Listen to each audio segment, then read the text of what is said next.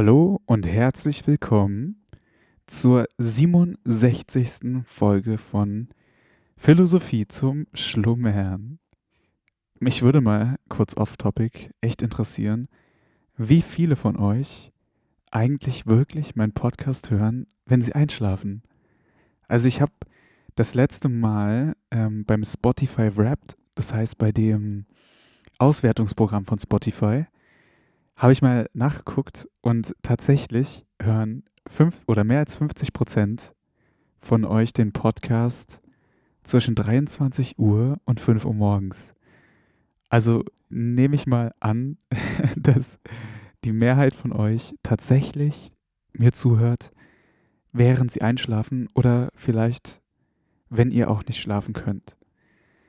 Jedenfalls sind wir immer noch bei unserem guten Aristoteles ich hoffe, euch geht es soweit gut und ihr kommt gut durch diese Zeit, auch unter den gegebenen Umständen, die wirklich irgendwie alles auf den Kopf gestellt haben, oder? Unglaublich, wie schnell und dramatisch sich auch die Zeit, in der wir leben, ändern kann und, und wie man dann wieder in sich kehrt und sich denkt, dass man den Frieden an sich so wenig gewertschätzt hat, wenn ihr wisst, was ich meine. Und auf einmal, es ist wieder doch was Besonderes, in friedlichen Zeiten zu leben.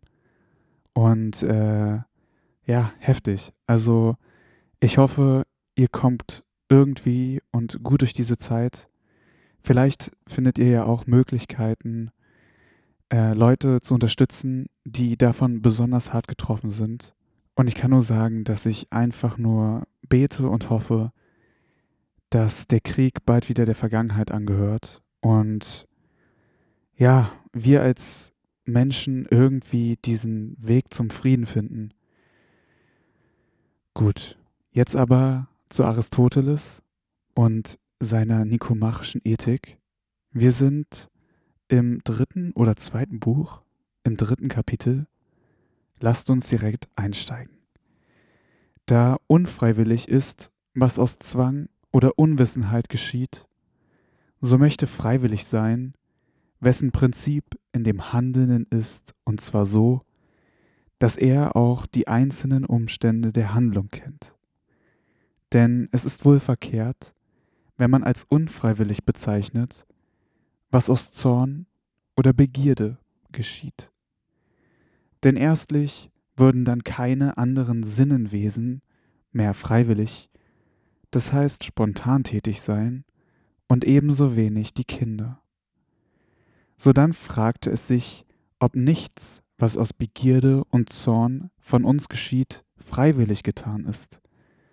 Oder das Gute wohl, das Schimpfliche nicht. Das wäre doch lächerlich, da in beiden Fällen eine und dieselbe Ursache zugrunde liegt. Auch wäre es wohl ungereimt, unfreiwillig zu nennen, was man doch zu begehren die Pflicht hat. Man hat ja die Pflicht, über bestimmte Dinge sich zu erzürnen und andere wie Gesundheit und Lehre zu begehren. Auch scheint das Unfreiwillige schmerzlich zu sein. Was aber aus Begierde geschieht, ist lustbringend.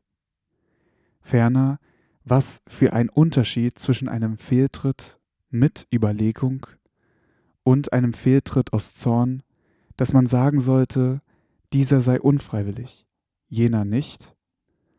Beide soll man ja meiden, und die unvernünftigen Affekte scheinen doch um nichts weniger menschliche Affekte zu sein.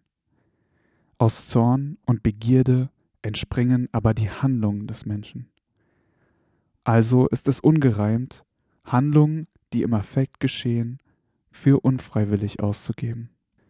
Viertes Kapitel Nachdem wir das Freiwillige und Unfreiwillige erklärt haben, ist das nächstfolgende, dass wir den Begriff der Entschließung oder der Willenswahl erörtern.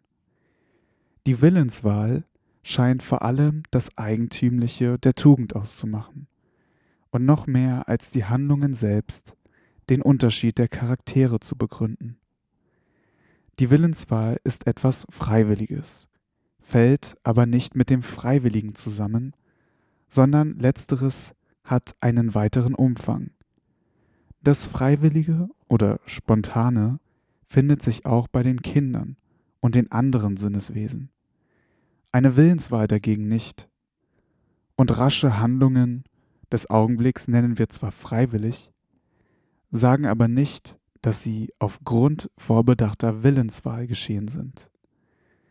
Die aber sagen, sie sei Begierde oder Zorn oder Wille oder eine Meinung, scheinen nicht recht zu reden. Denn die unvernünftigen Wesen haben an der Willenswahl keinen Teil, an Begierde und Zorn aber wohl. Und wer an sittlicher Kraftlosigkeit leidet, handelt zwar aus Begierde, aber nicht aus vorbedachter Wahl. Und umgekehrt handelt der Enthaltsame zwar aus freier Wahl, aber doch nicht aus Begierde. Und die Begierde streitet mit der Willenswahl, doch die Begierde nicht mit der Begierde. Und die Begierde hat es zu tun mit Lust und Unlust. Die Willenswahl aber mit dem einen so wenig als mit dem anderen. Noch weniger ist die Willenswahl mit Zorn oder Eifer identisch. Denn was im Zorn geschieht, scheint am allerwenigsten auf vorbedachter Wahl zu beruhen. Aber auch Wille ist sie nicht, wenn auch anscheinend ihm verwandt. Denn es gibt keine Wahl des Unmöglichen. Und sagte jemand, er erwähle es, so würde er für einen Toren gelten. Dagegen gibt es ein Wollen des Unmöglichen, zum Beispiel nicht zu sterben. Und das Wollen geht auch auf solches, was man selber gar nicht verwirklichen kann, zum Beispiel, dass ein Schauspieler oder Wettkämpfer den Sieg gewinne. Dagegen wählt solches niemand, sondern nur das, was man durch sich selbst erreichen zu können glaubt. Ferner geht der Wille mehr auf den Endzweck, die Wahl auf die Mittel zum Zwecke. So wollen wir zum Beispiel die Gesundheit, die Mittel dazu aber wählen wir. Und wollen die Glückseligkeit und sagen, dass wir sie wollen, dagegen zu sagen, dass wir sie wählen, geht nicht an. Denn die Willenswahl scheint überhaupt nur eine Stelle zu finden, wo etwas in unserer Macht steht. Doch auch Meinung kann sie nicht gut sein. Eine Meinung scheint man von allem haben zu können, von dem Ewigen und dem Unmöglichen, sowohl wie auch von dem, was in unserer Gewalt steht. Sie wird nach Falschheit und Wahrheit, nicht nach Bös und Gut unterschieden, sondern hiernach wird vielmehr die Willenswahl eingeteilt. Und so wird denn wohl niemand dieselbe für ganz identisch mit Meinung setzend. Sie ist aber auch mit keiner bestimmten Meinung dasselbe. Denn je nachdem wir das Gute oder das Böse wählen, haben wir eine bestimmte sittliche Qualität, aber nicht je nach unseren Meinungen. Und durch die Willenswahl bestimmen wir uns, etwas uns eigen zu machen oder ihm aus dem Wege zu gehen oder zu sonst etwas dergleichen. Eine Meinung aber haben wir darüber, was ist und wem es frommt oder wie. Dagegen die Tatsache, dass wir uns etwas aneignen oder es meiden, ist selten Objekt unseres Meinens oder Nachdenkens. Auch wird die Willenswahl mehr deshalb gelobt, weil sie auf das Recht gerichtet oder Recht beschaffen, die Meinung aber deshalb, weil sie wahr ist. Und wir erwählen das, von dessen Güter wir vorzüglich gewiss sind. Dagegen meinen wir etwas, wenn wir es nicht genau wissen. Auch trifft nicht derselbe Mensch die beste Willenswahl, der die besten Meinungen hat, sondern bei manchen sind die Meinungen besser, während sie aus Schlechtigkeit das wählen, was sie nicht sollen. Ich frage mich, ob hiermit zum Beispiel auch Leute gemeint sind, die so in gewisser Weise eine Sache sagen und eine andere Sache machen, wenn ihr wisst, was ich meine. Also nehmen wir mal so ein konkretes Beispiel aus dem echten Leben. Wenn man einen Freund hat oder eine Freundin, die äh, Beziehungskummer hat und man selber große Ratschläge gibt, äh, was die andere Person macht oder machen soll, äh, um sich ja in der Situation besser zu verhalten, der eigenen Meinung nach, aber man selber dann genau in diese Fettnäpfchen tritt bei seiner eigenen Beziehung. Damit ist das wahrscheinlich gemeint. Ne? Also, dass man eine ja gute Meinung hat, aber ja, die Schlechtigkeit dann wählt, ne? Also genau das Gegenteil. Weiter geht's. Übrigens ist es gleichgültig, ob die Meinung der Willenswahl vorausgeht oder ihr nachfolgt. Denn dies steht nicht in die Frage, sondern ob die Willenswahl dasselbe ist wie eine gewisse Meinung. Was ist nun die Willenswahl und welcher Art, da sie keines der genannten Dinge ist? Offenbar etwas Freiwilliges. Aber nicht alles Freiwillige ist frei gewählt. Sollte sie also nicht jenes Freiwilliges sein, das überlegt oder vorbedacht ist? Die Willenswahl erfolgt ja mit Verstand und Vernunft. Und auch ihr Name scheint leise anzudeuten, wie es sich bei ihr darum handelt, dass etwas vor anderem gewählt wird. Kapitel 5 Überlegt man alles und kann jedes Ding überlegt werden, oder hat die Überlegung bei manchen Dingen keine Stelle? Natürlich kann nicht das als ihr Gegenstand gelten, was etwa ein Tor oder nah, sondern nur das, was der Verständige überlegt. Das Ewige nimmt niemand in Überlegung, zum Beispiel die Welt oder die Inkommenssurabilität der Diagonale und der Seite. Auch nicht das, was im Bereich des Bewegten liegt, aber immer in derselben Weise vor sich geht. Sei es aus Notwendigkeit, sei es von Natur oder wegen einer anderen Ursache, wie die Sonnenwenden und Sonnenaufgänge. Ebenso wenig das, was bald so eintrifft, bald anders, wie Dürre und Regen, und das Zufällige wie das Auffinden eines Schatzes. Aber auch nicht die menschlichen Dinge insgesamt. So überlegt zum Beispiel kein Lacedämonier, welches für die Skythen die beste Staatsverfassung wäre. Von all diesem wird nichts durch uns getan. Handlungen, die bei uns stehen, die überlegen wir, und die sind auch allein noch übrig. Als Ursachen gelten nämlich die Natur, die Notwendigkeit und der Zufall, sodann der Verstand und alles menschliche Tun. Jeder Mensch aber überlegt das, was durch ihn selbst getan werden kann. Im Bereich der exakten und selbstständigen Fächer freilich, zum Beispiel bezüglich der Schriftzeichen, gibt es keine Überlegung. Es ist ja kein Streit darüber, wie man sie schreiben muss. Wohl aber überlegen wir das, was durch uns selbst geschieht, aber nicht immer in derselben Weise. So zum Beispiel das Verfahren in Ausübung der Heilkunst und beim Erwerb. Auch in der Steuermannskunst, weil sie weniger auf feste Regeln gebracht ist, mehr Raum für Überlegung als in der Gymnastik. Und so im Übrigen nur, dass die Künste, weil hier die Meinung weiter auseinandergehen, mehr Überlegung erfordern als die Wissenschaften. Das Überlegen bewegt sich ferner um das, was meistens eintrifft, ohne dass jedoch der Ausgang ganz sicher ist, und um das, was unentschieden ist. Mitberater ziehen wir bei großen Dingen zu, wo wir uns selbst nicht das genügende Urteil zuschreiben. Unsere Überlegung betrifft nicht das Ziel, sondern die Mittel, es zu erreichen.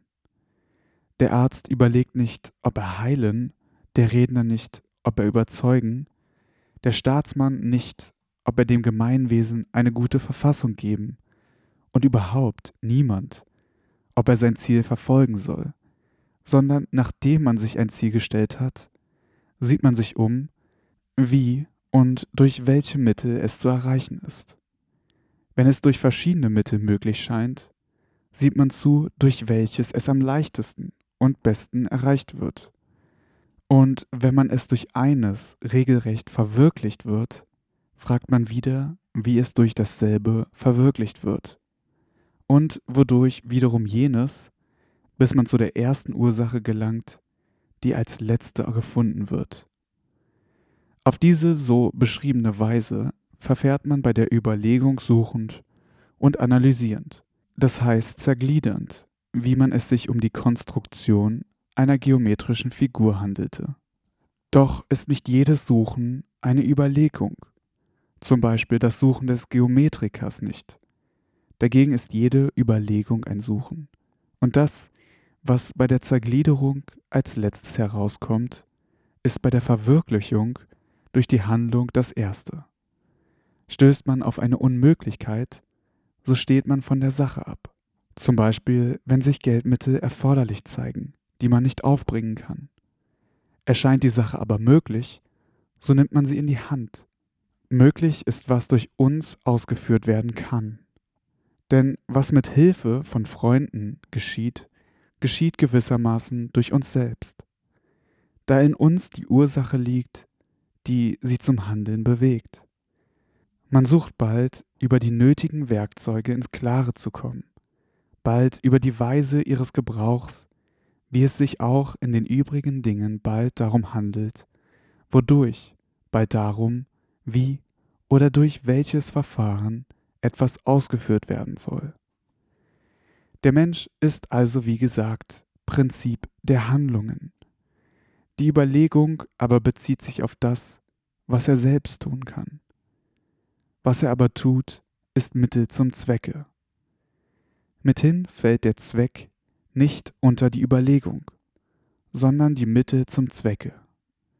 Ebenso wenig die Einzeldinge man überlegt, zum Beispiel nicht, ob der vorliegende Gegenstand Brot oder ob das Brot gehörig gebacken ist. Denn das sagt uns die Wahrnehmung. Wollte man aber immer überlegen, so käme man an kein Ende. Hierzu gibt es eine Fußnote.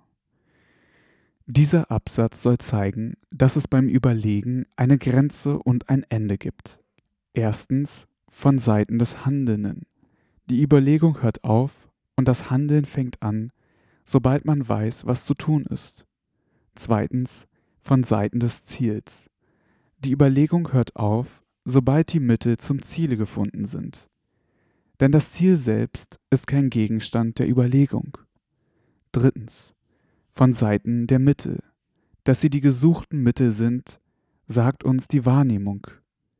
Der letzte Satz, man käme sonst an kein Ende, soll indirekt per impossibile dartun, dass alle Überlegung an diesen drei Momenten ihr Ziel hat. Gegenstand der Überlegung und der Willenswahl ist eines und dasselbe, nur mit dem Unterschied, dass das Gewählte schon bestimmt ist. Denn das, wofür die Überlegung sich entschieden hat, ist eben das Gewählte. Ein jeder hört nämlich auf zu überlegen, wie er handeln soll wenn er den Anfang der Handlung auf sich selbst zurückgeführt hat. Und zwar auf das, was das Herrschende in ihm ist. Das ist nämlich das Wählende.